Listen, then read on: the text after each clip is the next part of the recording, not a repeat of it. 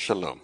הדבר הזה שאתם עומדים לשמוע עכשיו הולך אה, לכלול אה, מלא דברים נוראים, קללות, בדיחות בטעם רע, אה, מפעם פעם אינפורמציה רלוונטית, מדעית או ספקנית, וגם אנחנו רוצים לבלבל אתכם, ולפעמים אנחנו נצחק ואתם תחשבו שאנחנו מדברים ברצינות, ולפעמים ההפך, זה עליכם. ראו הוזהרתם.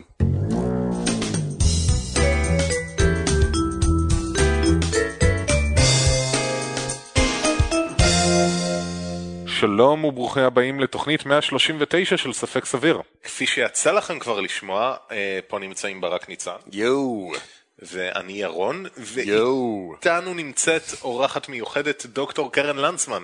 כן, זאת אני. ייי! סוף סוף. סוף סוף. אז מה, חיסונים את אומרת? כן.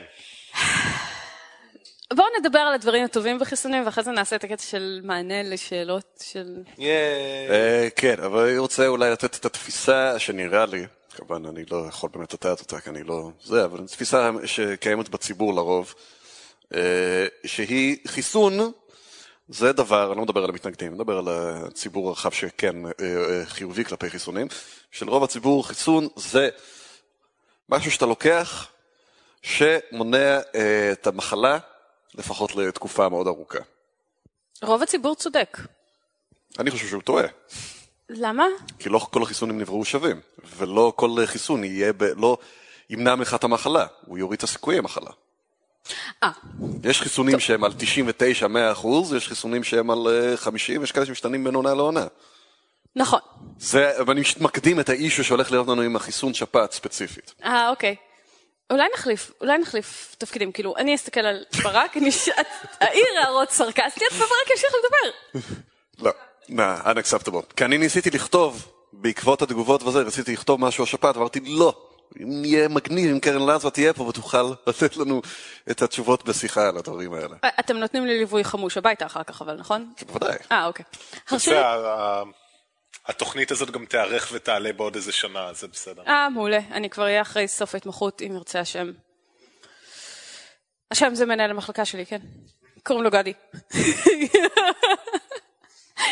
טוב, אדוארד ג'נר היה במקצועו take a deep breath people.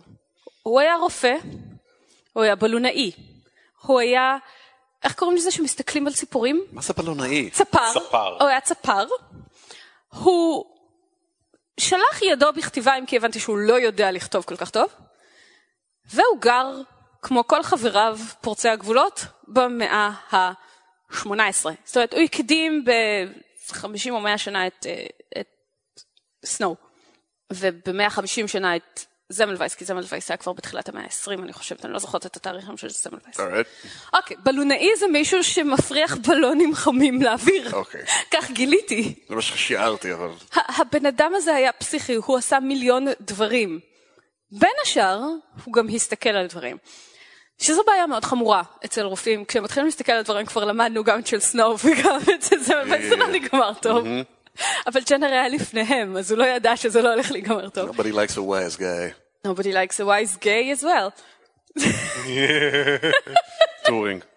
כן. גיי גיי אברמס. באמת, בצעת בחרת את הבדיחה לחזור עליה. כל הכבוד. חור באמבטיה. טוב. ג'נר הבלונאי, הצפר, שולח ידו בכתיבה, וגם מדי פעם רופא, שם לב שחלבניות חולות פחות באבעבועות שחורות מאשר שאר האוכלוסייה. עכשיו, אבעבועות שחורות, צריך להבין, זו מחלה שבניגוד לשמה זה לא אבעבועות שהן שחורות, זה נראה כמו אבעבועות רוח בהתחלה, רק אחרי זה אנשים מתים מזה. זה השחור, המוות. לא, המוות השחור זה דבר, זה המאה ה-14 באירופה. כן, כן. המוות הלבן זה שחפת. המוות האדום, מסכת ה זה סיפור קצר. וואו. של אדגר אלן פו. I know. אני יכולה להפסיק עכשיו עם המוות פסיק רווח? שיעור התמותה מאבעבועות שחורות, זאת אומרת אם אתה לוקח 100 אנשים ומדביק אותם באבעבועות שחורות, כמה מהם מתים זה בסימן שאלה. זאת אומרת אם זה אינדיאנים, 100 אחוז. אם זה אירופאים, משהו כמו 30 אחוז, והשיעורים האלה של 30 אחוז דרך אגב היו נכונים עד שנות ה-70, אנחנו ראינו את זה באוכלוסיות, שלושה מעשרה אנשים מתים מאבעבועות שחורות. שאר השבעה אנשים שחיים, not live happily after, uh, בכלל לא. happily ever after. זהו, לא חיים כך, לא, לא. הם נשארים עם צלקות, מח... אבעבועות שחורות זו מחלה שמסתבכת גם לדלקת מוחית, גם לדלקת ריאות, גם לזיהומי עור מזעזעים. כמעט כל איבר בגוף יכול להיפגע מהווירוס הזה, זה וירוס קטלני, זה וירוס מזעזע, בגלל זה אנחנו אוהבים אותו בתחום של הנשק הביולוגי. אבל הוא מועבר באוויר, למשל, מאוד קל להדביק איתו, שיעורי תמותה גבוהים, בקיצור. ג'נר שם לב שהבנות שחולבות נדבקות פחות, והוא העלה השערה שזה בגלל אבעבועות פרה. אבעבועות פרה זה מחלה של, obviously, פרות. אני לא קוראת פה לחלבניות שמנות, כן? לא. But they probably were. הם פשוט, אני לא יודעת. השמנות רחבות אבל שריריות. עכשיו, הייתה לו תיאוריה מאוד מעניינת, הוא אמר, החל... חולבות נדבקות מפרות באבעבועות פרה, Right. ולכן כשהן נחשפות למחלה שהוא לא יודע איך היא מועברת בכלל, אבעבועות שחורות, הן לא נדבקות בה או נדבקות בצורה מאוד קלה ומחלימות. ואז הוא הלך לבדוק את ההיפותזה שלו. שמכיוון שכנראה הוא היה דומה לברק, הוא החליט לבדוק את זה על ילדים. הוא לקח ילד, What? ילד מאוד חמוד, ג'וזף משהו, היה בן חמש, שש- better. חמש, שש, שבע, משהו כזה. פצע אותו, שם לו מוגלה מהבעבועות פרה בתוך הפצע, חיכה כמה ימים, הילד היה קצת חולה, הרגיש קצת לא טוב וזה, והחלים. ואז הגיע הזמן לבדוק את ההיפותזה שלו. אתה מגיב כאילו מעולם לא שמעת את הסיפור, אני מתה על זה. אתה צריך לראות איך בדקו את ההיפותזה על זה שאיידס רק קורה אצל הומוסקסואלים. גו! מה? תחזור על זה שוב? איידס עושה מה להומוסקסואלים? הוא בדק את ההיפותזה שזה קורה רק אצל הומוסקסואלים. לא אמרתי שההיפותזה הייתה נכונה, אמרתי שהוא בדק. אם ממש מנסים, גם איידס יעבור ככה. בכל אופן, אז ילדים קטנים. בוא ילדים נדבר על קטנים. ילדים. I was alluding to child rape. בקיצור, למקרה שלא היה ברור. טרום, טרום הלסינקי. כן. אז הוא לקח את אותו ג'וזף חמוד שהיה בן חמש שש, לא זוכרת משהו בגילאים הקטנים האלה, אחרי שהוא החלים מאבעבועות פרה, פצע אותו, הזריק לו חומר של אבעבועות שחורות, מחלה שהורגת שלושה מעשרה אנשים, מטילה מומים קשים בשאר, אף אחד לא נשאר ממנו בסדר, וחיכה. הילד הזה, וכאן אני צריכה לשים disclaimer, זה מה שיואב אוהב לומר, יואב בעלי האהוב, הוא אומר, הסיבה שאנחנו זוכרים את ג'נר בחיבה זה כי זה עבד לו. הילד לא חלה, הוא היה בריא לגמרי. למעשה, ראיתי באיזשהו דיווח מאוחר שהדביקו אותו עוד איזה 10 או 15 פעמים במהלך חייו בבבואות שחורות קרה כדי להוכיח שזה עובד. צריך להיות בטוח. היי, he was poor, wasn't he? שזה א' אומר שהוא גם לא היה עד כדי כך חמוד. מבחינת ג'נר, אני לא אומר. כן. בזה שהוא הצליח להציל בעצם את הילד מהבבואות שחורות, הוא, ג'נר הצליח לעשות שני דברים בו זמנית. א', הוא יצר את החיסון הראשון, היעיל, כי חיסונים ניסו ליצור במהלך כל ההיסטוריה, וב', הוא יצר את התנועת מתנגדים לחיסונים. הבן אדם קיבל פצצה על סף הדלת עם פתק שאומר, הלך אבעבועות שחורות. למה? מה היה ההיגיון אז בעצם? מה היה להם נגד, אה, חשבו שהוא גורם למחלות אצל אנשים? זה הכל? תגיד לי אם זה נשמע לך מוכר. ילדים צריכים לחלות באבעבועות שחורות כדי להיות מחוסנים נגד זה לשארית חייהם. החיסון לא יעיל כמו המחלה עצמה. המערכת, לא ידוע על מערכת החיסון, אבל אז זה ילדים... אומר שהייתה כבר תפיסה שלחלות במחלה אה, מייצרת איזשהו אה, אפקט מחסן? לחלות במחלה באמת מחסן. אם אתה חולה באבעבועות שחורות, אתה מבריא ממנה, אתה מחוסן נגדה. אני מדבר בימים של ג'נר, שג'נר עשה את הניסויים שלו, זו כבר הייתה תפיסה שהייתה קיימת. כן, כן. לא קראו לזה חיסון, קראו לזה בשמות אחרים. כן, בסדר, אבל זה אומר שכאילו, הקפיצת דרך שלו לא הייתה כזאת רחוקה, ההיגיון היה- די אה, אה, מוטל לפניו. כן, כן. עם הסיפור של הפרות. הוא עמד על כתפיהם של אלפי דורות של רופאים לפניו שניסו ליצור חיסון. כן, אבל בוא נגיד, 800 שנה מתוך האלף האלה היו עסקו בלהוציא את הדם לאנשים. זה לא נכון, הרפואה בימי הביניים דרך אגב הייתה רפואה מתקדמת ומרתקת. בחלקים מסוימים, בחלקים אחרים לא.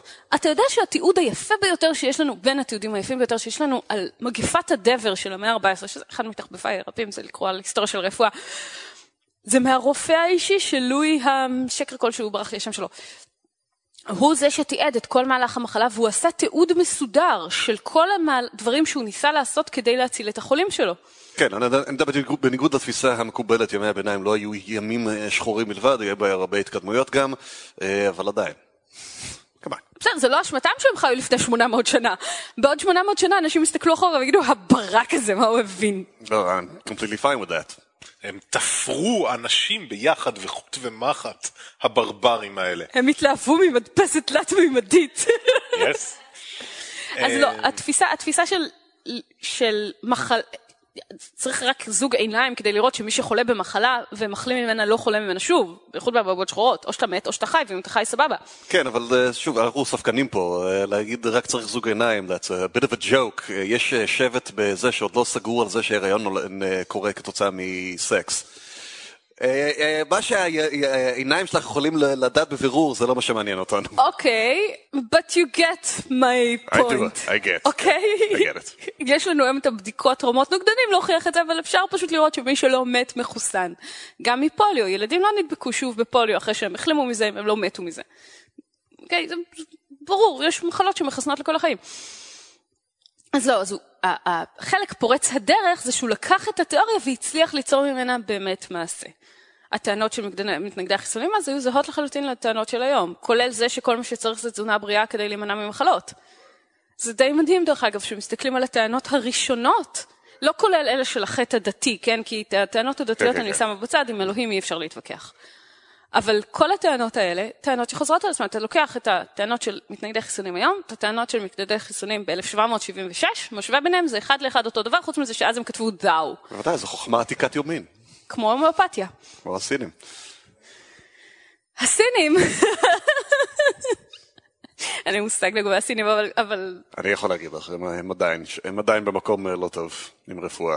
Where were we? היינו בג'נר, כן, ההוא שעשה מדע נאצי לפני שהיו נאצים. לפני שהיו נאצים.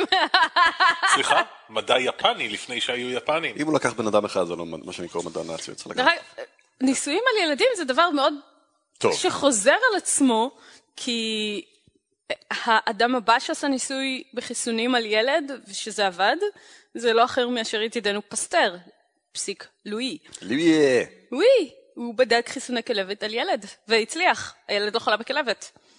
יאיי! וואו, טוב, חיסונים. בקיצור, חיסונים זו ההתערבות השלישית המוצלחת ביותר שיש לנו ברפואה אחרי שטיפת ידיים ומים נקיים. הסיבה שהיא השלישית המוצלחת ביותר זה מכיוון שאשכרה צריך לעשות משהו כדי לגרום לאנשים לצרוך חיסונים, בניגוד למים שאתה פשוט מנקה אותם עבור כל האוכלוסייה. או רופאים ששוטפים ידיים, או לא שוטפים ידיים עבור כל האוכלוסייה, זה לא משהו שהפרט צריך לעשות. Right. זו, אני אתן את הקטע של הפרו ואחרי זה את הקטע של הקונס, אם זה בסדר. זו התערבות שוויונית במדינות שבהן יש חיסונים לכולם, כן. זו התערבות שוויונית, כולם נהנים ממנה, חיסונים מגינים על קצוות של האוכלוסייה, זאת אומרת, אתה מחסן את האנשים הבריאים ובכך אתה מונע מחלה מאנשים שהם susceptibility. כמו שציינת מקודם, זה לא שמאה אחוז מהאנשים שאתה תיתן להם חיסון יפתחו תגובה חיסונית לנצח. למעשה בחלק גדול מהחיסונים זה רק 90, 80 אחוז, 95 אחוז, יש חיסונים שצריך לתת מנות חוזרות כדי שהם יהיו יעילים, אבל הקונספט הוא שאם יש לך חיסון, נגיד ש-95 מתוך 100 אנשים מגיבים אליו בפעם הראשונה, ואתה חוזר על המנה ואז 99 מגיבים, אז הבן אדם האחד שנשאר שאיננו מחוסן מוקף באנשים מחוסנים וכך הוא מוגן מהמחלה שהוא לא יכול להתחסן נגדה. ילדים עניים וילדים עשירים מקבלים את אותו יחס מבחינת חיסונים, זקנים עשירים וזקנים עניים מוגנים באותה מידה מבחינת ברגע שאתה מחסן את האוכלוסייה סביבם. אתה, עם, אני, אני לא יכולה להגיד אפס סיכונים, כי אין שום התערבות ברפואה שהיא עם אפס סיכונים. גם אם אתה יוצא לרוץ כל בוקר, אתה תקרא באיזשהו שלב איזשהו גיד, או תפתח כאבי גב, או תידרס. אוקיי, להגיע לקופת חולים זה כבר, זה סיכון מסוים. להגיע לקופת חולים, בתור אחת שמגיעה הרבה לקופת חולים, לא בריא. Right. לא לנפש ולא לגוף. לא, לעבוד בבית חולים, לא בריא. לא לנפש ולא לגוף. כן, חוץ מהבדיחה יש גם את הרעיון שאתה בא למקום שאנשים באים אליו כי יש להם בעיות רפואיות, הם כנראה סוחבים איתם כל מיני דברים. יש, יש את ההרגשה הזאת ש, שאתה נמצא במקום שכולם חולים בו, בגלל שאתה חולה, ואתה אומר לעצמך, אני חולה, אני לא צריך להיות חושף לאנשים חולים. כן, זה לא מאוד, לא, מאוד לא בריא להיות חולה. אבל חיסונים מגינים על כולם, וזו הנקודה הכי חשובה.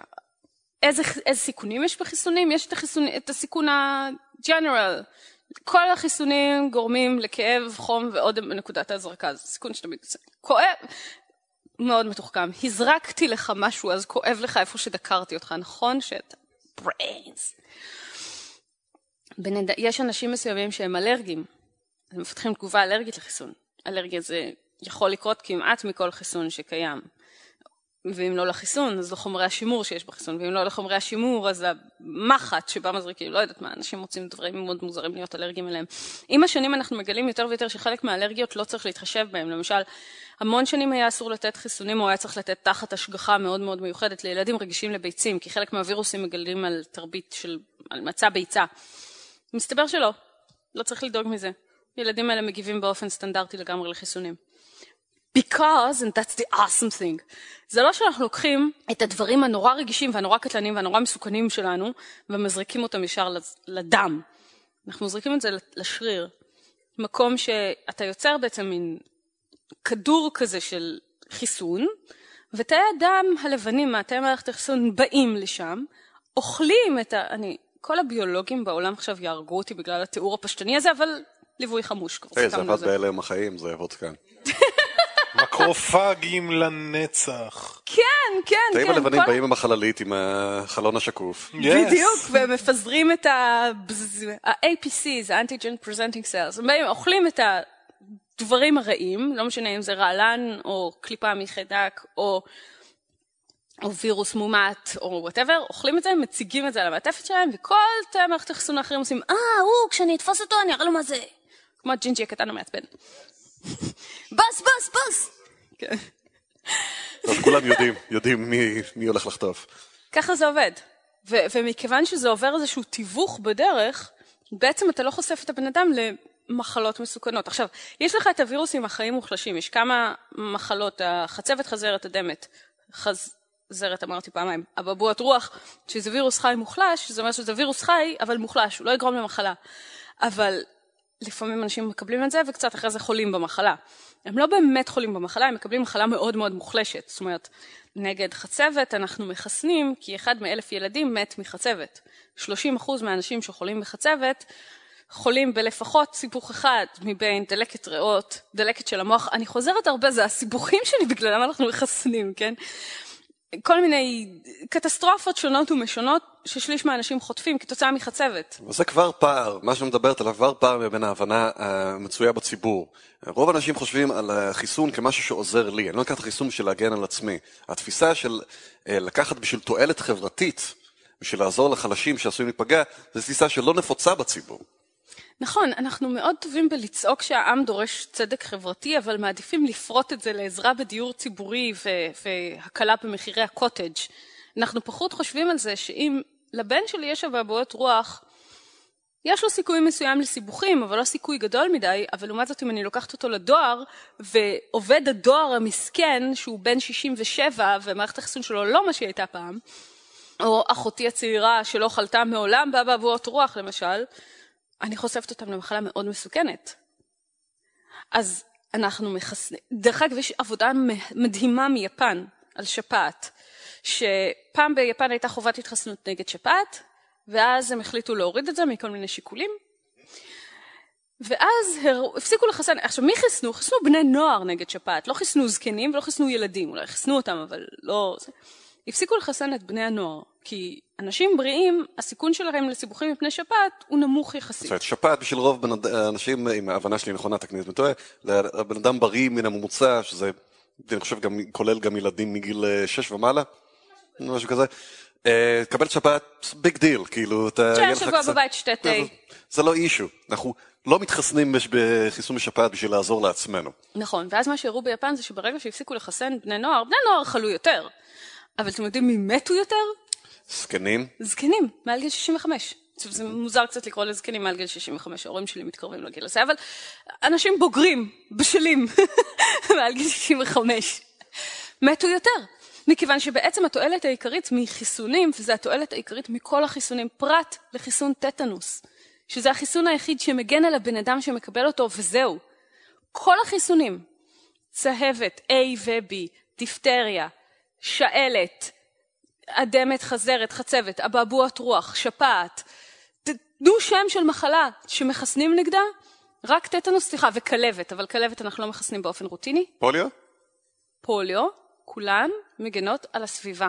לא רק על האדם שמקבל אותו. ברור שבן אדם שמתחסן נגד חצבת מוגן מפני חצבת.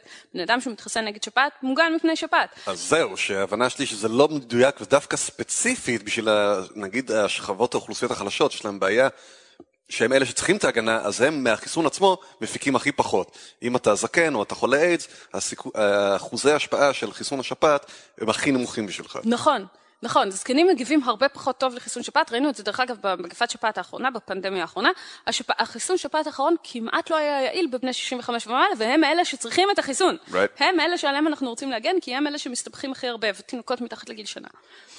ועוד שתי הקצוות האלה לא מגיבים לחיסון, תינוקות מתחת לגיל שנה בכלל קשה מאוד לחסן אותם, כי רק מחצי שנה החיסון רשום בכלל. ואז הדרך היחידה שלך למנוע מהם מחלה זה לחסן את כל מי שהוא לא בקצוות האלה, כל מי שכן יגיב, ואז לא יחלה, ואז אתה לא תחשוף את האחרים למחלה. שזה מדהים. עכשיו מצד אחד אני צריכה להגיד, כל בן אדם שפוי בדעתו צריך להגיד, מה אכפת לי? אני בן הכנס מספר כלשהו קטן מ-65 גדול מאחד. מה אכפת לי? אני לא צריך להתחסן. זה לא רק מה אכפת לי, כאילו, זה, לא, זה אכפת לי בנוסף גם uh, ספציפית לחיסון שפעת, יש את ה... אני אף פעם לא יודע איך להגות את זה, את הגיליאן ברה, האחד למיליון הזה, גוויל, גוויל, גוויל, גוויל, גיליאן ברה. Thank you. אז יש לך גם את הסיכון אישי בשביל תועלת חברתית. זהו, ואז אתה צריך לשאול האם באמת קיים הסיכון הזה, כי הסיכון של גיליאן ברה למשל נמצא בדיון בספרות. כבר לא לגמרי בטוחים שזה אכן נגרם כתוצאה מה... מהחיסון. אוקיי. עכשיו, מכיוון שהחיסון לא יעיל ב-100%, יש אנשים שקיבלו את החיסון ואז נדבקו בשפעת. יש השערה שבכלל האנשים ש... זאת אומרת, בוא נלך רגע אחד אחורה. התופעה של גיליאן ברה היא נורא נורא נדירה. ברגע שתופעה נורא נדירה, קשה לך מאוד להגיד מה גורם לה. כן. סרטן מוח וטלפונים סלולריים, כולנו משתמשים בטלפונים סלולריים, הרבה מאוד שעות ביום, יש רק 300 מקרים בשנה של סרטן מוח בכלל בארץ. עכשיו לך תוכיח קשר.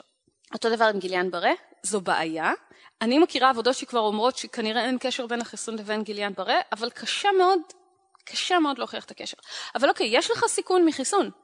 יש לך סיכונים יותר נפוצים, לא צריך ללכת על הדבר הכי הכי הכי נדיר שיש. אוקיי, אתה יכול למשל להיות חולה. הלכת לקבל חיסון שפעת, וחלית בשפעת. פאן. ועדיין, המטרה שלך, רוב האנשים שהתחסנו יהיו מוגנים מפני שפעת. אבל בתמורה לזה שאתה מגן על עצמך מפני המחלה, אתה גם מגן על אחרים. כאילו זה awesome י לגמרי, אני מחסנת את הילדים שלי מאבעבועות רוח, ובכך מונעת מחלה מעצמי גם. למשל. כן, אז אני יכול אה, להבין את זה, ואנחנו עכשיו מתמקדים בשפעת בגלל אייטם שירון עשה, שאולי תוכל לסכם אותו, על האחות, כן. עוד מעט. אמ, אבל אני אגיד ככה, התפיסה שלי היא שמבחינת כל האפידמיולוגים לגבי שפעת זה ככה. אה, הדבר הכי טוב שאתה יכול להרים את הסיכויים שלך לא לחלות במחלה, זה לקחת את החיסון. או, או ולהישאר בבית, ולא שאף אחד לא יהיה בסביבתך. Those are the two things, עדיין, עם כל הדברים. לא אוכל, לא כושר, לא כלום, לקחת את החיסון ולהישאר בבית. שתיים, אנשים שהכי פחות נהנים מהחיסון ישיר, זה אנשים שהכי צריכים אותו. Right. היה לי עוד אחד? ואנשים שאתה מחסן אותם לא נהנים מהחיסון. Yes. כי אתה מחסן אנשים בריאים והסיכון שלהם לחלות בשפעת, להסתבך. אנחנו מדברים על מורטליטי, אוקיי? אנחנו לא מדברים על לחלות בשפעת. אתה לוקח אנשים בריאים, מחסן אותם נגד שפעת, מורטליטי שלהם שממילא היה אפסי, נשאר אפסי, כמה מפתיע. כן. ו- אה, אה, והדבר הכי טוב שאנחנו יכולים לעשות לצמצם את ההתרחבות של זה, זה שכמה שיותר אנשים ית- יתחסנו. זה כל האפידמיולוגים מס- מסכימים, כל המחקרים... עכשיו, יש שתי מחקרים אה, שהם אה, random אה, control אה, blind אה, studies, שהחוקר יצא איתם באיזושהי מסקנה קצת ש- שונה מאפידמיולוגים, נגיע לזה עוד מעט, אבל קודם שירון יסכם את המקרה שלו, נראה איך זה קשור. היה אה, אייטם על אחות בארצות הברית, באחת, באחד מבתי החולים שהכניס כמדיניות שכל העובדים חייבים להתחסן, או שהם חייבים לעשות כל מיני דברים אחרים. יש, יש בית חולים אחד ש... אני לא זוכרת איזה בית חולים זה, שהודיע שמי שלא מתחסן מפוטר מעבודתו לאלתר. אז אה, בחו"ל אה, זה אפילו לא מדיניות של מדינה, זה מדיניות של בית חולים. הם רשאים, אה, לא יודע אם רשאים, זה עכשיו, בין היתר בגלל הקייס שלה זה בדיון משפטי, מה, מה היכולת של אה, מקום העבודה להגיד משהו כזה. בכל אופן, היא בחרה שלא להתחסן, היא הביאה נימוק מטעמים דתיים סלש רוחניים שהיא לא מעוניינת להתחסן. ואז בית החולים אמרה, אמר לה, אוקיי, אם את לא מתחסנת, אז את מעכשיו הולכת עם כפפות ומסכה כל הזמן, כל, כל זמן עונת השפעת. והיא אמרה שהיא לא מוכנה לזה, כי זה מעין אות קין, וכשהיא נכנסת לחדר עם הלבוש הזה, אנשים מאוד נלחצים וכולי. אה, והיא תבעה את בית החולים על זה שהוא מכריח אותה או להתחסן או ללכת באופן הזה, ושהיא פשוט רוצה לא להתחסן. והדבר המעניין במחקרים האלה זה שהמחקרים הספציפיים האלה הם עסקו. אה, ספציפית אם צוות של בית חולים מתחסן או לא, מה ההשפעה של זה במורטליטי שנובע משפעת על החולים. זה מחקר אחד, ספציפית על חולים מעל גיל 65, שקר כלשהו כזה, ומה שהוא גילה זה שאין השפעה במורטליטי, כלומר בין אם אתה מתחסן ובין אם לא, הצוות הרפואי, כן. אין השפעה אין על המורטליטי הישיר משפעת בבית החולים הזה לאוכלוסיות בסיכון. ולכאורה, על פי הגישה הזאת, אין צידוק לבוא לאנשים שהם עובדים בבתי חולים ולהגיד, אתם מחויבים להתחסן. צידוק מדעי. אני אגיד שנייה, אני אסכם את זה בצורה קצת יותר, אה, לא את זה, את הסיפור עם המחקרים האלה, כי עשינו את האייטם הזה, ובא מגיב, או כמה מגיבים, ואמרו, יש לי מ-Cochrane Review, שזה גולד סטנדרט, בהחלט נכון, אה, שבו אה, יש סטטיסטיקה כזאת וכזאת, שעליה אין ויכוח, כולם מסכימים, הסטטיסטיקה היא נכונה, הנתונים שהוא הוציא נכונים. אני אומר כבר עכשיו, שלפי ההבנה שלי וכל מה שקראתי, המסקנה הסופית שלו אינה תואמת את מה שהאפידמיולוגים עושים. כי למרות ש... ושוב, אנחנו מדברים על מחקרים מהסוג הכי גבוה הרי, random control, זה. אבל, אני אעזור לך. כן, חיסון שפעת לא יעיל, חיסון שפעת זה מיותר, דוחפים את זה בגלל שחברות התרופות רוצות לדחוף את זה. זה בעצם מה שהבן אדם הזה אומר, אני לא רוצה לעשות פה, אה, שכחת כזה, אה, poisoning the well, או... אה, לא, אני רוצה לוודא שאני- כי זה אותו בן אדם, וזה לא במקרה, ויש לו התבטאויות, והוא ידוע, והוא קצת... לא, לא, בוא נרד מזה, כן. בוא נרד לזה. אבל אוקיי. ספציפית על שפעת, לא על שום דבר כן, כן, אחר. כן, ירון, אתה ואני חברים. היי, קרן. מזה מספר זמן. כן. זמן מה. ו- ואני מכירה אותך כאדם הגיוני ונבון. נניח שיש לך שפעת. נניח שאתה הולך לבית חולים בגלל שפיתחת דלקת ריאות כי אתה בן 85 וקיבלת חיסון שפעת, אבל הוא לא יעיל בגיל שלך בגלל שמערכת החיסון שלך בקקה. יס. יפה. הלכת לבית חולים כן. בגלל דלקת ריאות.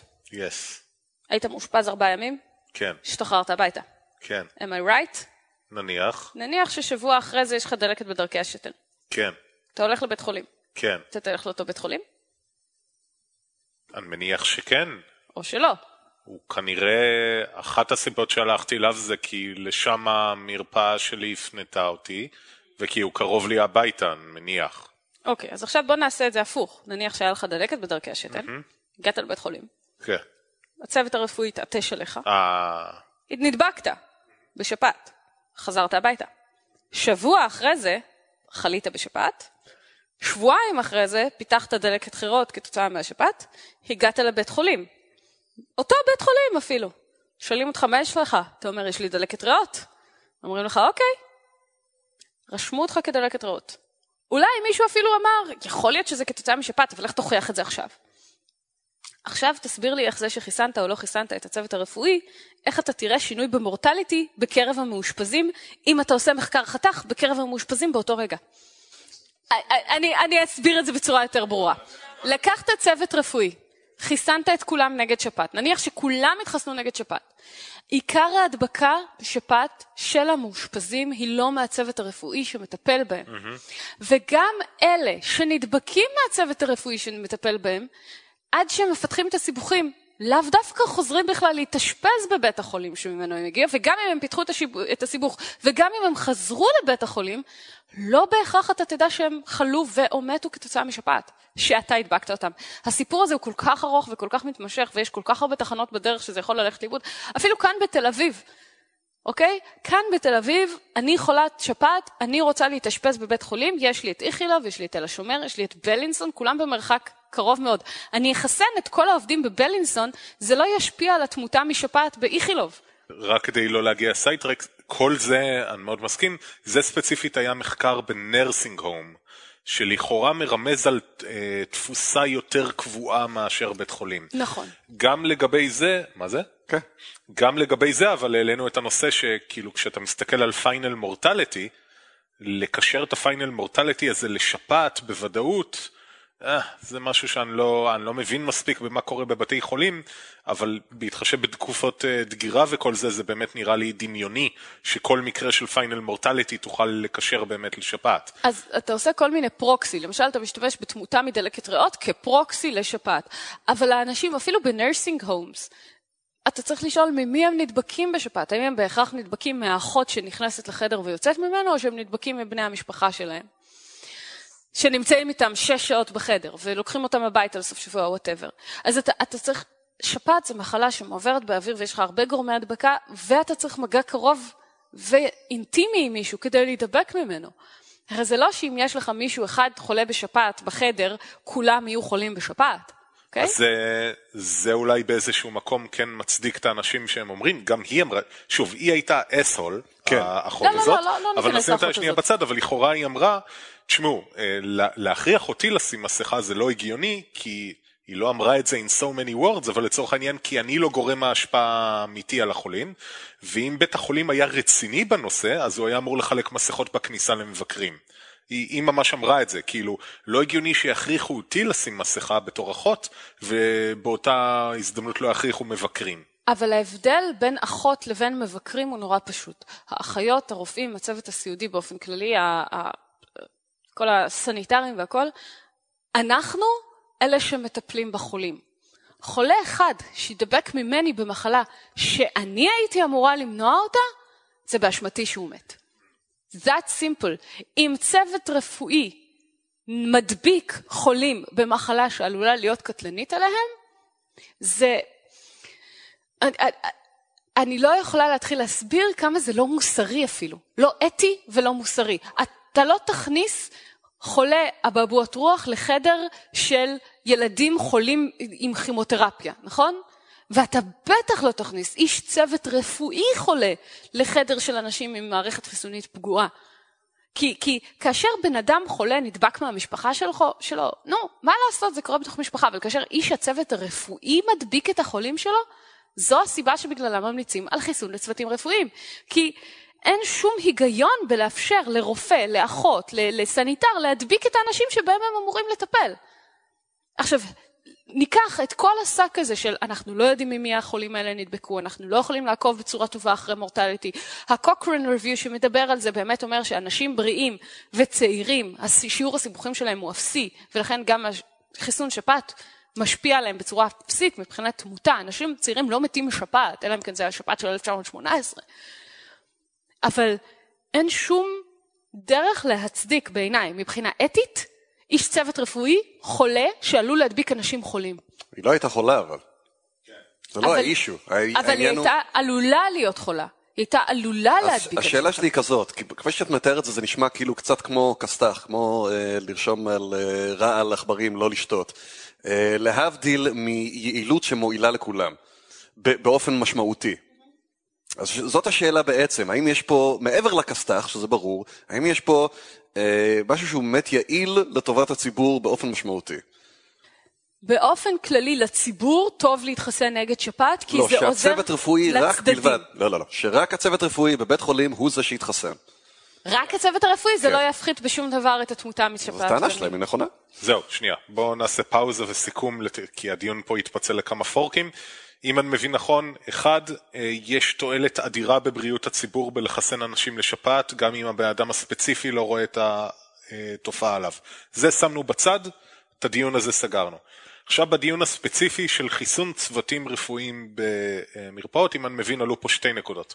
אחת זה הנקודה האתית, שהיא אומרת שגם אם אין פה מובהקות סטטיסטית שאפשר להוכיח אותה, פשוט מבחינת העובדה שאתה צוות רפואי שאמור לעזור לאנשים, אתה אמור לשים את עצמך בסטנדרטים אתיים הרבה יותר גבוהים, ולכן כאקט שיקולי, שהוא לאו דווקא אקט מוכח מדעית, ראוי שתתחסן, אבל אם אנחנו שנייה נשים את כל זה בצד, ונסתכל רק על המדע של מה ההבדל בין בית חולים שבו הצוות הרפואי, או nursing home שבו הצוות הרפואי מחוסן, לעומת nursing home שבו הצוות הרפואי לא מחוסן, כרגע התשובה היא שאנחנו לא יודעים, ובשיטות שהגדרנו לבדוק את זה, התשובה היא שאין הבדל. התשובה שאנחנו, חלק מהמאמרים מראים שיש הבדל, יש מאמרים מסוימים שמראים שאין הבדל. אני, זה הנקודה שבה בריאות הציבור, וזה קצת קשה לי להגיד את זה, אבל אני אנסה לנסח את זה בצורה, מקסימום אני אנסח את זה פעמיים. זה הנקודה שבה בריאות הציבור לא נסמכת באופן מובהק אך ורק על מה שיש, אפשר להוכיח במאה אחוז. מכיוון שיש את הנקודה של ההיגיון. אוקיי? אין היגיון בלאפשר לצוות רפואי להיות חולה ולטפל באנשים אחרים. אין היגיון בזה. אז אני אומרת, אם אני מחסנת את הצוות הרפואי, זה טוב לבריאות הציבור. אפילו שלא הוכחתי את זה במאה אחוז. כי העיקרון כבר, בגלל שיש לך, יש לך... אז זהו, שאני קיוויתי, אבל אין לנו כבר זמן לזה, להיכנס לכל המורכבות של מה אתה בעצם בודק במחקרים הקליניים, ומה אתה קורא, איך אתה, מה אתה רואה במחקרים הרוחביים, ומה המסקנות שמוצאים מזה. כי אם ההיגיון העקרוני הוא שאתה מבין זה שחיסון, ככל שאנשים לוקחים יותר, ככה התעבורה שלו פוחתת, אז בבירור שהצוות הרפואי ראוי שיתחסן כי הוא מוריד את התעבורה. עד כמה זה משמעותי? משמעותי, קשה לך להגיד, והמחקרים הקליניים, במיוחד השני אלה, נורא בעייתיים, בגלל שהם לוקחים את ה... אה, קודם כל, הם לוקחים אה, את ה... בין השאר, את השנים שבה התאימות הייתה נמוכה, הם מתייחסים לפרוקסיס של... אה, influenza-like illnesses, שזה לא בדוק שזה אשכרה שפעת, זאת אומרת דמויי שפעת. אני צריכה באמת להעיר שכאשר מדברים על סינדרום דמוי שפעת זה לא בהכרח שפעת, ולכן באופן מפתיע חיסון נגד שפעת לא יעיל נגד מחלות דמויות שפעת. נכון, ויש מקום לדבר על באמת שניסיתי, רציתי להעלות מקודם, על, על גם על אפקטיביות מול אפקטיבנס. אם אתה לוקח במעבדה את החיסון של שפעת מול, אה, אתה נותן למישהו, אה, אתה יודע, נגיעה מהשפעת, שהוא יהיה חולה ונותן לו, את החיסון, אתה, אתה תמיד בין ה-93 ל-99 אחוז או 100 אפילו. אין, לא יורד מזה, אין כזה דבר. כשאתה מוצא את זה לחברה, ואתה אומר, אה, בשנה הזאת אנשים ככה וככה התחסנו, וראינו ככה וככה אה, אה, תסמינים אה, של אה, או אה, מוות, או אה, סיבוכים של ריאות, אז אה, הנתונים מתחילים לרדת בצורה משמעותית. הנתונים מתחילים לרדת עוד יותר מזה, כי אתה מחסן את האנשים, אתה יודע, אבל אתה אוסף את הנתונים על האנשים שהתחסנו פר קבוצת הגיל שלהם. אתה לא אוסף את הנתונים פר האנשים שהתחסנו, אין לך גם מספיק אנשים שמתחסנים לשפעת כל שנה. האידיאלי היה לקחת, לחסן את כל האוכלוסייה, שנה אחת, שנה אחרי זה לא לחסן את כל... עוד לא נכנסנו לזה גם שווירוס השפעת משתנה כל שנה, ולכן החיסון משנה את היעילות שלו משנה לשנה, יש שנים שהוא יותר יעיל, יש שנים שהוא פחות יעיל. האידיאלי היה לעשות מה שהיינו עושים ביפן, מה שעשו ביפן בעצם. להפסיק לחסן, להראות שהתחלואה והתמותה משפעת יורדות בקצוות, לחזור לחסן, לא, להוריד, להוריד תחלואה, ואז להגיד הנה. עשו את זה, בקנדה עשו את זה. עשו את זה, ב... אני לא זוכר איזה, מדינה, איזה עיירה זאת הייתה, אבל עשו את זה, וכן, כל המדדים האלה ירדו, התמותה, סיבוכי ריאות, הכל ירד. אבל באים החבר'ה הזה, we hit, conquering view, critical, אבל זה סלקטיב, מה שלא מבינים אנשים זה סלקטיב thinking, אתם מסתכלים על מחקר אחד, אומרים, זה המחקר הזה, והמסקנה שלו, שהיא גם כן לא מוכתבת בהכרח מהנתונים שהוא מביא שם, שהיא המלצה היא, הוא לא, הוא לא אומר ממש לא לחסן, אבל הוא אומר, אה, לא רואה את הטעם בלחסן. הוא אומר, לא, לא רואה את הטעם בלחסן אנשים בריאים, מכיוון שהוא מסתכל על התחלואה באנשים בריאים. כן. זה בדיוק הנקודה, מה שצריך לעשות זה, אני לא רואה את הטעם בלחסן אנשים בריאים, כי זה לא מוריד את התמותה באנשים בריאים, שממילא לא מתים משפעת. אבל כן לחסן אנשים בריאים כדי להוריד את התמותה מאנשים חולים. וכאן זה שוב הנקודה של בריאות הפרט מול בריאות הציבור. אני אישית, בסדר, אני אחלה בשפעת, big deal, אפשר לחשוב, אבל אני וסבתא שלי זה כבר סיפור אחר לגמרי. זו האנלוגיה שאני מאוד אוהב למקרה של ה nursing home, אה, זה לשים אה, כובע פלדה באתר בנייה. כלומר, אתה יכול לחקור את ההתמוטטויות מהחמישים שנה האחרונות ולראות שזה לא הציל אף חיים, אבל לכולנו ברור שאתה צריך לשים כובע פלדה כשאתה נכנס לאתר בנייה. כי כאילו, לא יודע, כי מעבר לחמישים התמוטטויות האלה, ברור לנו שאם נופלת לך בלוק על הראש, עדיף יהיה לך כובע פלדה עליו, גם אם לא הוכחת ב-randomized control trials שזה הציל בן אדם ממוות. I, I see your story and I raise it by a BMJ, a British Medical Journal, כל שנה בקריסמס מוציא גיליון מיוחד שיש בו fraud studies. הוא נורא מצחיק, זה גיליון נהדר ושווה לקרוא אותו. אחד מהדברים הכי נהדרים שהוא שחרר זה מאמר ריוויו שטען שאין מספיק RCTs אין מספיק randomized control trials כדי לתמוך בהשערה שבעת צניחה ממטוס צריך להשתמש במצנח. Yep. זו סתם מסורת שאנחנו מקיימים מבלי להוכיח שזה אכן מוריד תמותה.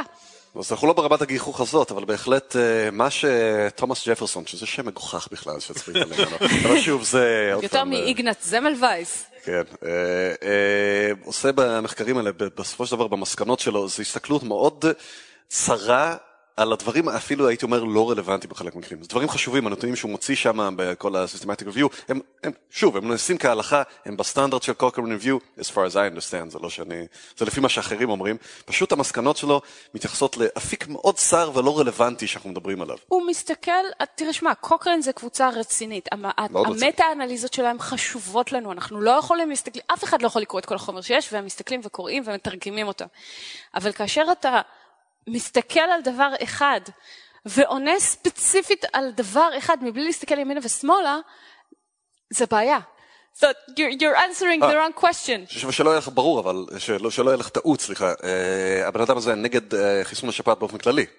אה, אני, מ- לא במחקרים האלה אולי את לא רואה את זה, אבל יש עוד מאמרים איתו וזה, הוא נגד חיסון השפעת, נקודה. יש, יש גם אנשים שהם נגד ממוגרפיה, והמאמר שהתפרסם לא מזמן על זה שממוגרפיה לא יעילה ולא צריך לעשות ממוגרפיה ולהפסיק את הממוגרפיה וזהו, ואף אחד לא ניצל מזה, זה פורסם על ידי בן אדם שהוא שונא ממוגרפיות, הוא נגד ממוגרפיה, נקודה. בסדר, הדעות האישיות של בן אדם תמיד משפיעות על התוצאות של המחקרים שלו. אתה רוצה שנעשה, תרכזו את השאלות שלכם על חיסונים ותצלבו את קרן בתוכנית הבאה? לא, לי היה בעיקר חיסון שפעת סביב הנושא הזה, כי באמת אה, חיסון השפעת, משווה אותו לפוליו וזה, כל הסיפור הזה עם הזנים והדמויי שפעת וכל הזה, זה מכניס כל כך הרבה אלמנטים, שנורא קל למתנגדי חיסונים לקחת אה, מחקר אה, באיכות מאוד גבוהה מקרקרון ריוויו ולהגיד, תראו, לא עובד. ולפספס לגמרי את כל הנקודות הרלוונטיות. ברק, מתנגדי חיסונים טוענים שחיסון נגד הבבואות שחורות לא הכחיד את הבבואות השחורות. אני יודע, אבל אני לא מדבר על לשכנע את מתנגדי החיסונים. אני מנסה לשכנע את אימא שלי ואבא שלי שנכנסים, מחפשים חיסונים באינטרנט ומגיעים למתנגדי החיסונים ומגיעים לאלה שלא מתנגדי החיסונים. מתנגדי החיסונים עושים עבודה רטורית הרבה יותר טובה מאשר אנשים שתומכים בחיסונים. נקודה. אני לא מוכן להתווכח על זה This בכלל. is my pan. This is... כן, כן. משרד אז- הבריאות, אתה יודע מה התקציב שלו להסבר לגבי חיסונים, או לתחזוק האתר לגבי חיסונים. אתה מבין שכל האתרים שיש היום, דוגמת ספק סביר, חשיבה חדה, זה הכל יוזמות של אנשים פרטיים, כי לאף אחד אין תקציב לכלום.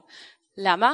כי הסבר לגבי החיסונים, וחיסונים בכלל נמצאים כל כך למטה בסדר העדיפויות הלאומי שלנו, אחרי הגירעון ואחרי תקציב משרד הביטחון. אחרי דמי ההבראה שלך. דמי ההבראה שלי ממילא נלקחו ממני, מה זה משנה? אני אשתדל פשוט להיות בריאה או משהו. טוב, אז כיוצא פה על מסתכלות על כל הספרות הרפואית, אין ספק שככל שאנשים לוקחים יותר אה, חיסון שפעת, זה מצמצם את ההתרבות שלו ואת הנפוצות שלו, וזה אומר שפחות אנשים אה, בקבוצות סיכון ייכנסו לבעיות וימותו. אה, ושאתם לוקחים אותו, אם אתם אנשים בריאים, כנראה אתם לא עושים את זה בשבילכם, אצל בשביל אנשים אחרים. של בני המשפחה שלכם. אה, fuck my family. אה, Please don't. אני, עכשיו, אני עכשיו, יש לי שוב mental image ממשחקי הכס. תמשיך. כן, וכתוצאה מההיגיון הזה, גם ההנחיה כלפי הצוותים הרפואיים היא רלוונטית, והמחקרים של קוקריין לא עושים שום דבר בשביל לפגום בזה. זה מה שחשוב להבין. נכון? בראבו לברק. אני לא עשיתי את זה. אה, פה לצערי אבל נצטרך לקמץ אה, ולעצור. רגע, לא עושים אמת או ספק סביר. אה, הוא צריך ללכת ליום המולדת. נוכל לעשות. ייי! אה, אז שנייה, אני אעביר לך את הזה. תעביר לי את עול הטמטום. אה, גם נסיים בסוף התוכנית, אבל תודה רבה לדוקטור קרן לנדסמן הנהדרת שהסכימה לבוא ולדבר איתנו ולפנק אותנו מידיעותיה. וזה הזמן להגיד שאם אתם רוצים לקרוא עוד משנינויותיה של דוקטור קרן לנדסמן, אתם מוזמנים לעשות את זה בבלוג של ה Reality Bites. כן, סוף העולם, מבט מהיציע. היא על גם עוזרת לגלעד ראיתי. את עוזרת גם לגלעד אה, דיאמנט בחשיבה חדה, עם פוסטים מסוימים. אה, כן, ולארז גרטי, ול... ואחרי זה מתפלאים למה אני לא מעדכנת את הבלוג כבר חודש. כן.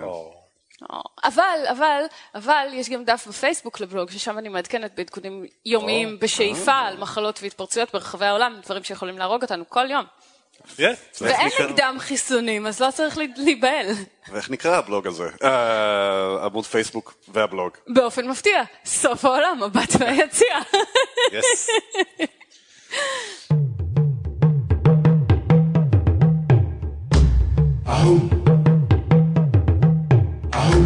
ועכשיו הגיע הזמן לפינת אמת או ספק סביר, שבה אחד מחברי הפאנל מאתגר את שאר החברים בחדשות או ידיעות מדעיות, והם מנסים לענות מה אמת ומה שקר.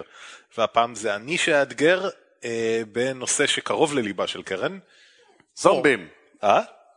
סמי? לא זומבים? באפי. נאצי. נאצים. אה, לא, הוא גם לא כל כך קרוב, הוא פשוט איפשהו נוגע ברפואה, אז אה, לא יודע. זה כמו המעברים שלנו, זה לא באמת קשור כן. בשום צורה. אה, והפעם זה השתלות איברים.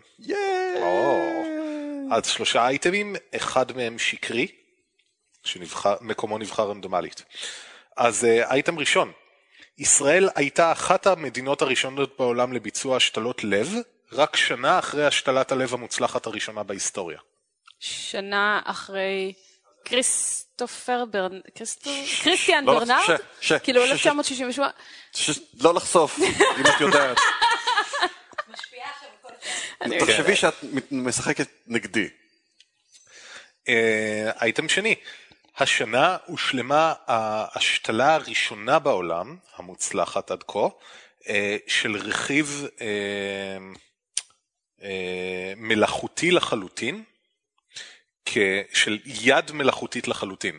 כלומר, הרי יש את הידיים המלאכותיות שנשלטות באמצעות מחשבה או אלקטרודית או זה, אז לא, זה ממש השתילו פלג גוף מלאכותי לחלוטין וחיברו אותו כירורגית אל אה, כלי דם, מערכת הזנה ועצבים של בן אדם. השנה. לא הבנתי את ההבדל בין השתי סוגים השונים. לרוב אתה פשוט קטוע יד, ושמים עליך extension, אה. וה extension קורה כאילו בצורה לא... לא אתה מתכוון. להשתלת גף או השתלת תותבת? זהו, זה הוא מדבר על גף להבדיל מתותבת. בדיוק. בן אדם קטוע ידיים שהשתילו לו יד חדשה? כן, אבל היד הזאת ממש חוברה למערכות ההזנה והחשמל של הגוף. אה, לראשונה. השנה. לקימפול שלה. לקימפול שלה. ואייטם שלישי, עברו יותר מ-40 שנה בין ההשתלה המוצלחת הראשונה בעולם, קרנית, להשתלה המוצלחת השנייה בעולם, כליה. כלומר, בין סוגי ההשתלות השונות. 40 שנה לקח לעבור מהאיבר הראשון המוצלח לאיבר השני המוצלח. היה לך קשה למצוא אייטם שלישי, אה? יס. אה, אז אה, שני, ברק. every time. אה, ישראל אחת מהראשונות עם הלב, מתי זה היה הלב? 967 דרום Don't אפריקה. tell me! היד נראה לי נכון, אני חייב להגיד לך. אני זוכר שראיתי את ה... אני חושב שזוכר שראיתי. אני לא אגיד, כי אני לא רוצה לחשוף מה אני יודע, מה אני לא יודע. אבל בכל מקרה, אני לא בטוח בזה, אז אני אגיד שנראה לי שראיתי איזה חייל שנעלמו לו שתי הידיים, ועכשיו שמו לו אחת, שחיברו אותה לגמרי. אה, חשבתי שאתה מדבר על השתלת לב. לא. לא, לא, אני מדבר על חייל מארצות הברית שאיבד שתי ידיים, ושמו לו אחת עכשיו בהצלחה, מתכננים את השנייה. אוקיי. אז זה אני אגיד שזה אמת. שוב, רק להדגיש, החידוש שאני מדבר עליו פה זה חיבור למערכות של הגוף. Yeah. כלומר, זה לא סתם יושב שם מוברג וזה, אלא... No, no, he could move it, he could move the fingers. It's pretty amazing.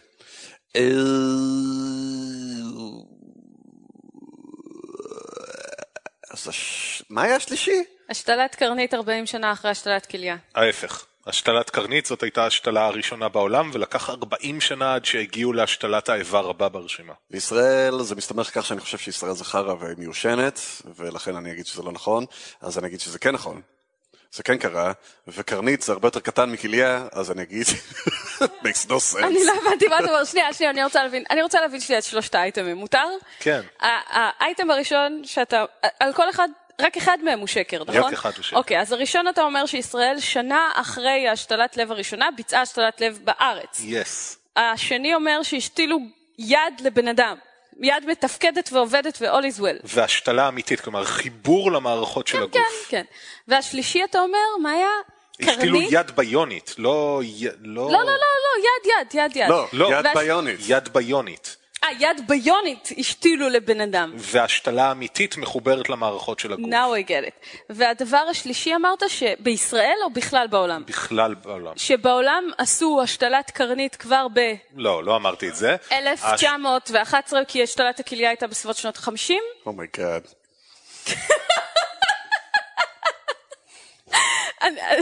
You really don't get this. For somebody so smart, you're kind of stupid. yes. את נגדו, את נגדם. You don't, don't divulge the... Oh God. ביחד באותו יד- מזלנו, זה לא מספיק בשביל שאני אבין מה קורה. לא ידעתי שהיא יודעת כל כך הרבה על השתלות, כן. What are you, an idiot? היא רק יצאה לפני כמה שנים. השתלות? לא יודע. לשמוע על זה כל יום איזה שבע, שמונה שנים. מה אני עשיתי כל יום שבע שמונה שנים? שמעת דברים כאלה. בכל אופן כן. אה, אז, אז אני מנחשת או לא מנחשת? לא הבנתי אם מותר לי להשתתף. אז עכשיו תורו של ברק. אני זה עדיין לא, עושה רגע. זה לא, זה לא כזה ההשתתפות אסורה על רופאים ובני משפחותיהם או משהו כזה? לא, אבל לתרום מידע לאנשים אחרים, שעזרו אני לי אתרום לענות להם לך נכונה. מידע, השתלת הלב הראשונה לא. בישראל.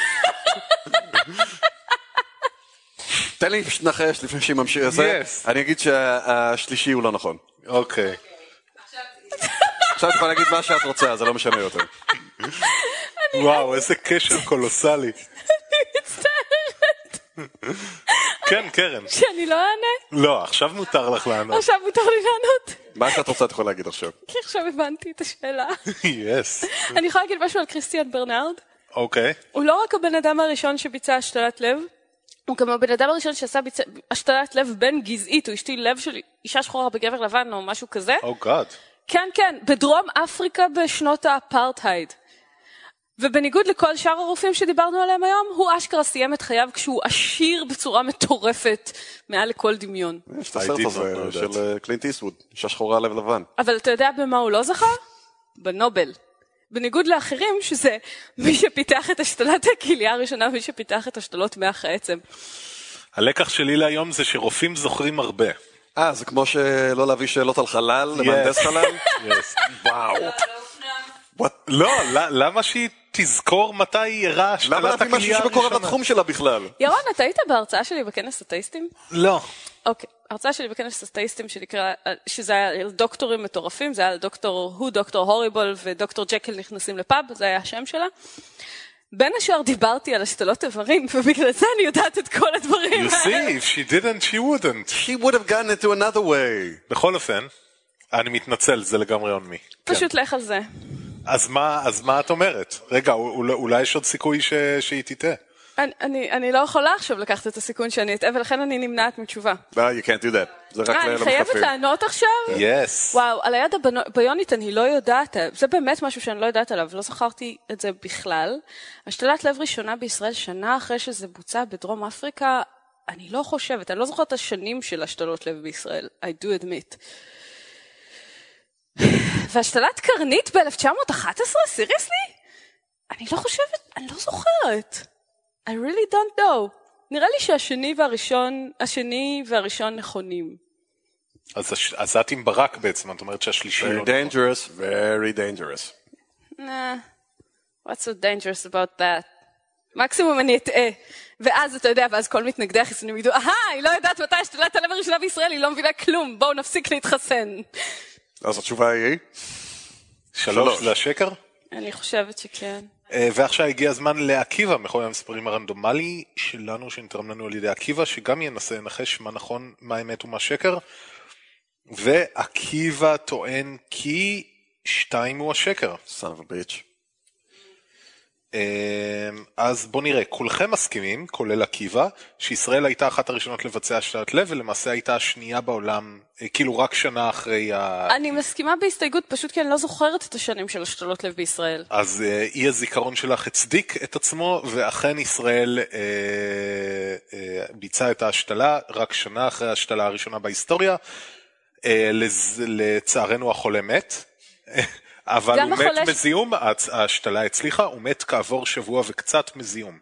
יכול להיות שגם בהשתלה הראשונה הוא מת, ההשתלה הראשונה אה, בישראל אירעה שנה אחרי ההשתלה הראשונה אה. בעולם. אם אתם רוצים אני אוכל לתת לכם עוד מידע עוד מעט, אבל אנחנו ממהרים אז אולי לא. קריסטיאן ברנרד, החולה הראשון שאשתי לא מת אחרי שלושה שבועות מזיהום. אבל הוא אז לא אה, פה זה קרה מהשתלות לב. יותר. אה, שנייה, הנה השתלות בישראל. רגע, אה, you can google? כן, ב-68 בוצעה השתלת הלב הראשונה בישראל, שנה לאחר השתלת הלב הראשונה בעולם. למרות שההשתלה הצליחה, המושתל מת כעבור שבוע מזיהום. הלב המושתל נלקח מבן 40 שסבל מאירוע מוחי, הלב נלקח ללא בקשת המשטרה, המשפחה. ד- דבר שלמרות שהיה בהתאם לחוק אז, עורר תרעומת מאופן מובן. מפתיע. לפחות לא גנבו את המוח של איינשטיין או משהו כזה. חלק מהמוח של איינשטיין. Or be someone. אמ, עכשיו, אחת או שתיים, אחת או שתיים, אז ככה. אה, האייטם השלישי שאמרתם שהוא שקר, הוא דווקא הנכון. וואלה. אכן, השתלת הקרנית הראשונה המוצלחת בעולם הייתה ב-1905, וכ-40 שנה לאחר מכן הראה את ההשתלה המוצלחת הראשונה לאיבר השני שהצלחנו להשתיל, שהוא אכן היה כליה. שזה דרך אגב היה מתאום חי זהה לתאומו. מה שיכול להסביר למה לא מתו מההשתלה הזאת. כן, כן, הם חיו וזה די מגניב. תומאס משהו. אם אני זוכרת נכון. אה, כן, וזה תמיד, זה הפתיע אותי שזה כליה, כי בכל ההדפסות תלת מימד שמדברים עליהם, אז אומרים, וואו, הצליחו להדפיס חלקים מלב, ואז כל המתנגדים, המצננים, אומרים, לב זה אחד האיברים הכי פשוטים שיש, זה נכון שיש בו כמה שכבות והכל, אבל זה ממש לא big deal, תחזרו לנו כשתדפיסו ריאה או כליה, שזה איברים מופלאים שאף אחד לא באמת מסוגל לשכפל את האופן שבו הם עובדים באופן מוצלח. אבל זה לא, ההשתלה לא קשורה, ל... ההצלחה והכישלון של השתלה לא קשורה לכמה צינורות אתה מחבר, זה קשור גם לכמה צינורות אתה מחבר, זה קשור לתגובה האימונולוגית של הגוף לאיבר שאותו אתה משתיל. וכליה היא אחד מהאיברים הכי פחות אימונולוגיים בגוף. כן. כי גם ככה היא כל הזמן בחרא.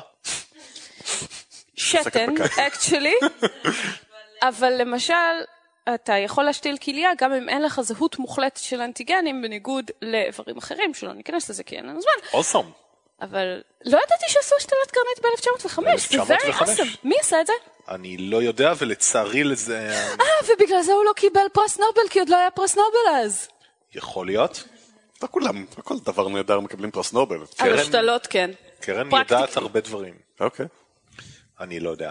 אה, והאייטם השלישי הוא מומצא, למרות שיש הרבה מאוד מאוד מאוד התפתחויות בתחום של אה, פענוח אותות חשמליים מהמוח, גם באמצעים מכניים ושידורם לגפיים קטועות, או באמצעות אימון של הגוף, שבו הוא פשוט קולט בלולאת פידבק מה עובד ומה לא.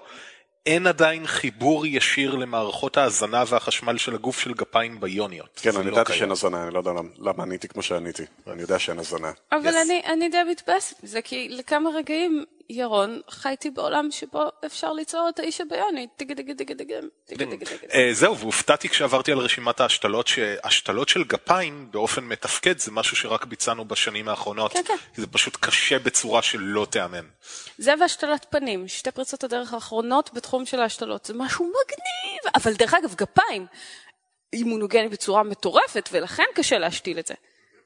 כי, כי אתה משתיל גם עור, גם שריר, גם מר... כאילו, אוסם לגמרי. כן, הם דיברו ניתוח של 24 שעות, משהו כזה זה היה. זה גם ניתוח נורא מורכב, כי אתה צריך לחבר את כל הצנרת, ולקמפל את היד.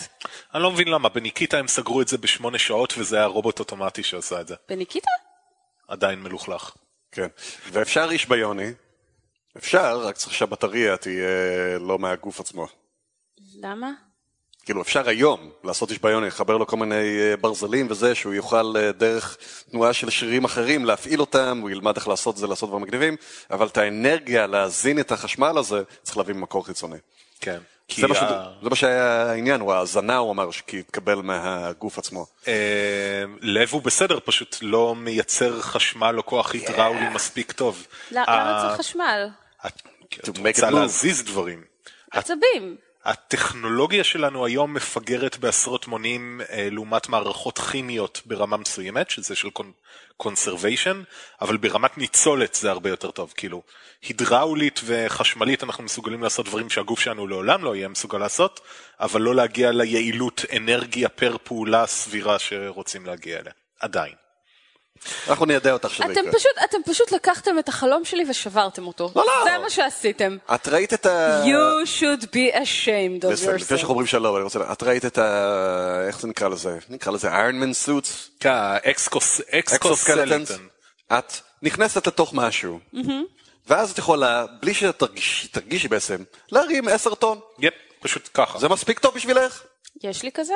אפשר. זה גם אה. מפתחים גרסאות ממש רזות של זה, זה נראה פשוט כמו סדרה של מוטות שמחוברת ככה מסביב. ו- וואי, זה כמו הזה באליאן? הרבה, כן, בדיוק הר- כזה. הרבה יותר אלגנטי רק, יותר הרבה, אלגנטי, הרבה יותר טוב. פחות כלוב. ובא עם פחות סיגרני ויבר בפנים. שזה באסה, זה אבל... חיסרון, כן. כן. זה בא עם ג'טפק? I, I, I would suppose so. ג'טפק ומכוניות מעופפות זה עדיין אה, בעתיד. טוב, בצער רב. וביגון קודר אנחנו נאלצים לסיים. שם הולדת לאבא של לירון. כן. הייתם מגניבים, תודה. אה, תודה. We're awesome, thank כן. you. תודה רבה. ונשמח לארח אותך שוב כי רק התחלנו לגעת בנושאים שאת לא אוהבת לדבר עליהם. נכון. ואנחנו, זה מסב לנו עונג רב לגרום לך לסבל רב. Yep. היי, קרן לעצמה. כן. צחוק שלי ב- בדיליי. אה, תודה רבה. תודה רבה! כן. כולם להגיד שלום. שלום ותודה למאזינים. תודה רבה שהקשבתם לנו. ביי ביי.